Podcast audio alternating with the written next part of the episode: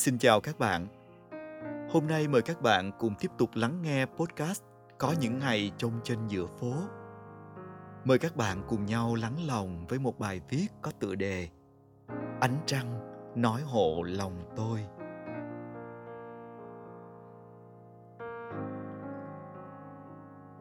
Tôi quen bạn trong một dịp tình cờ, hồi tham gia một chương trình từ thiện ở miền Tây.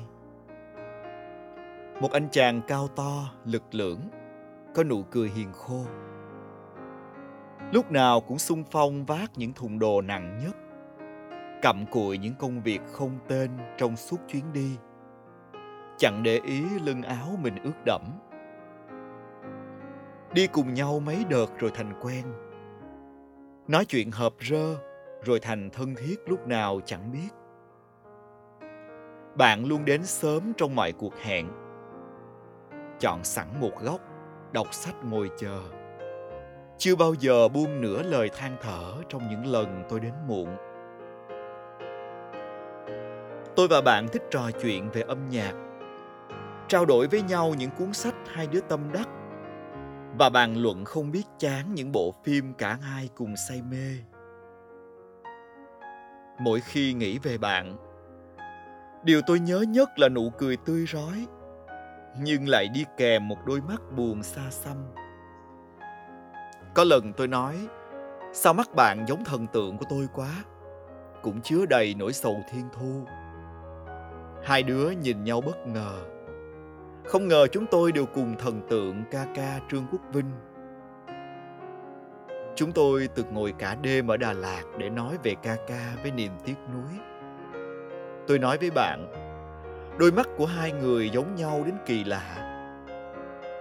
Đôi mắt như thu cả nỗi buồn nhân thế vào đó, kể cả lúc cười. Ánh nhìn xa xăm, luôn tìm kiếm một điều gì đó chẳng ai thấu tỏ ở phía chân trời. Vừa muốn nói với tất cả rằng tôi rất cô đơn, nhưng lại chẳng muốn ai xâm phạm vào đó. Mỗi lần tôi nói như thế, bạn đều không tin bạn bảo, vậy phải đi đến một nơi xa xăm nào đó để kiểm chứng cái gọi là đôi mắt như thu vào cả nỗi buồn nhân thế. Thế là chúng tôi lại cùng nhau rong ruổi trên những chuyến du lịch bụi vào những lúc bất chợt. Chẳng chuẩn bị gì trước, cứ người này rủ là người kia sắp xếp lên đường.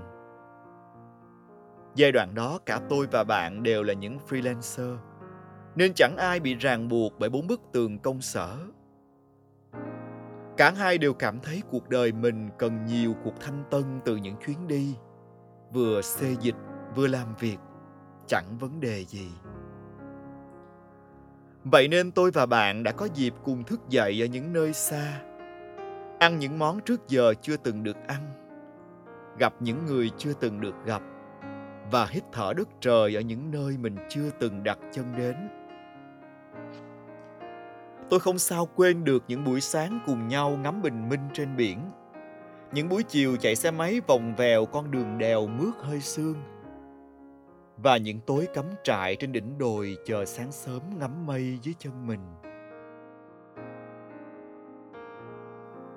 Mỗi lần đi ngang qua một cảnh đẹp nào đó bất chợt trên đường, đứa này chưa kịp nói, đứa kia đã biết ý dừng lại chỉ để ngồi đó chìm đắm với khung cảnh diệu kỳ trước mắt. Những lúc ấy, chẳng cần chuyện trò gì. Tôi luôn muốn để bạn mơ màng trong thế giới riêng không bị xâm phạm. Tôi chỉ đứng từ phía xa để quan sát ánh nhìn của bạn. Hồi lâu, bạn mới quay qua tôi cười tủm tỉm. Sao?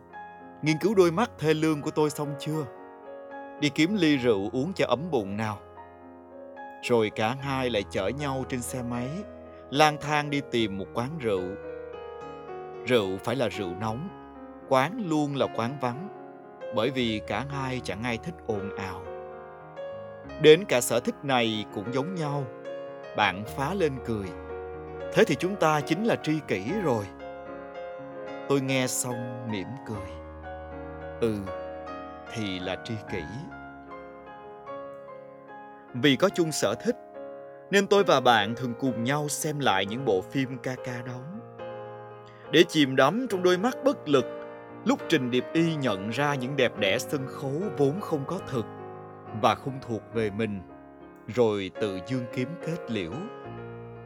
Để tê buốt với đôi mắt ràng rụa của Hà Bảo Vinh, lúc ôm tấm chăn của Lê Diệu Huy mà khóc để xót xa cho ánh nhìn đơn độc cằn cỗi của Âu Dương Phong giữa đại mạc gió bụi và cảm thương cho cái liếc mắt khinh bạc của một dút đi cao ngạo để giấu đi sự yếu đuối tổn thương trong tâm hồn. Chúng tôi cùng đồng tình là ca ca chẳng cần diễn gì cả. Chỉ ngồi đó, ném ánh nhìn sâu thẳm của anh ấy vào không trung là đủ cho cả cuộc đời của nhân vật. Có một lần bạn rủ tôi, khi nào đó hãy cùng nhau đi du lịch tới ngắm thác Iguazu như trong phim Happy Together một lần cho biết. Tôi bảo, xa quá làm sao mà đi, mà tới đó để làm gì? Bạn bảo, để coi Hà Bảo Vinh còn chờ đợi Lê Diệu Huy hay không. Và để xem ở đó, nỗi cô đơn ngấm vào mình sâu thẳm đến nhường nào. Tôi hỏi bạn, sao chưa tìm một nửa của mình đi? Không lẽ tính cô đơn hoài? Bạn thở dài. Cậu tin chân ái hả? Cậu không nhớ tôi đã bị phụ tình thế nào sao? Chuyện đó cũng đã hai năm hơn rồi. Nhưng mà tụi tôi quen nhau sáu năm lận đó. Tôi nói sáu năm thì sao? Chẳng lẽ chỉ vì người đó rồi suốt đời này cậu không yêu thêm ai khác? Không tin sẽ có một người xứng đáng xuất hiện à? Như đường đường của ca ca phải không? Đúng, mười mấy năm ca ca ra đi, đường đường chẳng phải vẫn hàng ngày dắt chú chó của anh đi dạo, ở căn nhà của anh, không thay đổi bất cứ đồ vật gì. Và hàng đêm đều về nhà trước 11 giờ, vì tin rằng ca ca đang đợi cửa. Chân ái có thật ngoài đời mà. Ừ thì... Mà sao cậu biết? Không có ai đang chờ đợi cậu. Bạn nhìn xa xăm không đáp trả. Lúc đó tôi bất chợt nhận ra, người mình vẫn xem là tri kỷ, vẫn tự hào rằng cả hai hiểu nhau tới mức chẳng cần giải thích tỏ bày. Thật ra lại chẳng biết gì về nhau. Tôi giật mình nhớ ra tôi và bạn chỉ nói về những điểm chung của nhau. Còn cuộc đời riêng của mỗi người, chẳng ai biết gì về người kia cả. Bạn hiếm khi nào hỏi tôi về gia đình, xuất thân, công việc cụ thể. Ngược lại, tôi cũng chỉ biết quê bạn ở đà lạt. Còn những quãng đời bạn từng sống thế nào? Bạn chính xác làm nghề gì? Người cuối cùng bạn quen là ai? Vì sao lại chia tay và mãi không thoát ra khỏi sự dây dứt? Tất cả tôi đều không biết. Chính xác là những khi tôi hỏi, bạn đều nhìn xa xăm không đáp trả. Hệt như hôm nay. Bạn nói, mỗi người đều cần giữ cho mình một khung trời bí mật. Khi nào cần thiết thì hãy chia sẻ. Bạn hãy dùng trăng để nói với tôi rằng nhiều người thích ngắm trăng tròn, còn bạn thích nhìn trăng khuyết. Cái gì tỏ tường quá đôi khi lại chẳng còn hay nữa. Và khi thấy ánh mắt tôi hằn lên nỗi buồn, bạn lại mỉm cười vỗ vai tôi. Trong lòng bạn, tôi luôn là một người tri kỷ đặc biệt. Nụ cười chân thành của bạn làm tôi tin điều đó. Có điều người tri kỷ đặc biệt là tôi.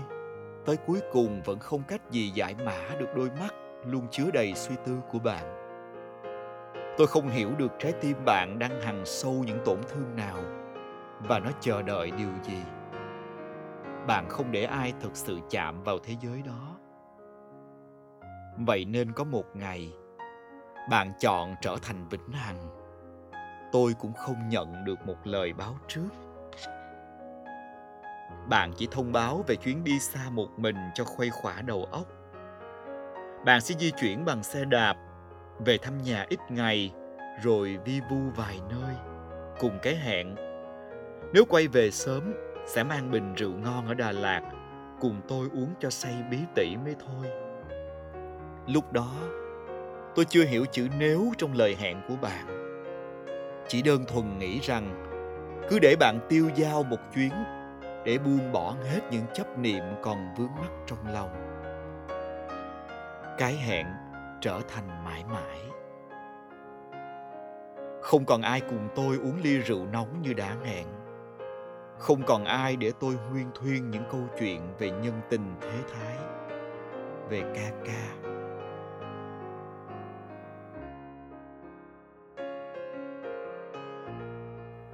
Ngày đó bạn còn hỏi tôi tại sao ca ca lại chọn cách ra đi mà bỏ lại đường đường?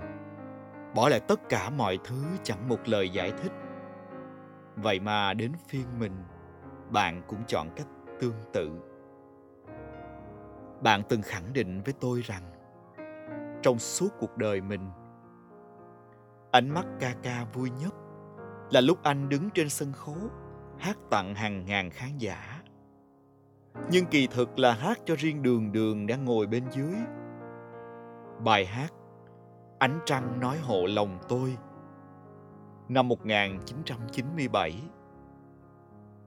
còn trong lòng tôi, ánh mắt vui nhất tôi từng thấy ở bạn chính là lúc bạn ngọng nghịu hát trong buổi từ thiện hôm nào. Ánh mắt đó trong veo.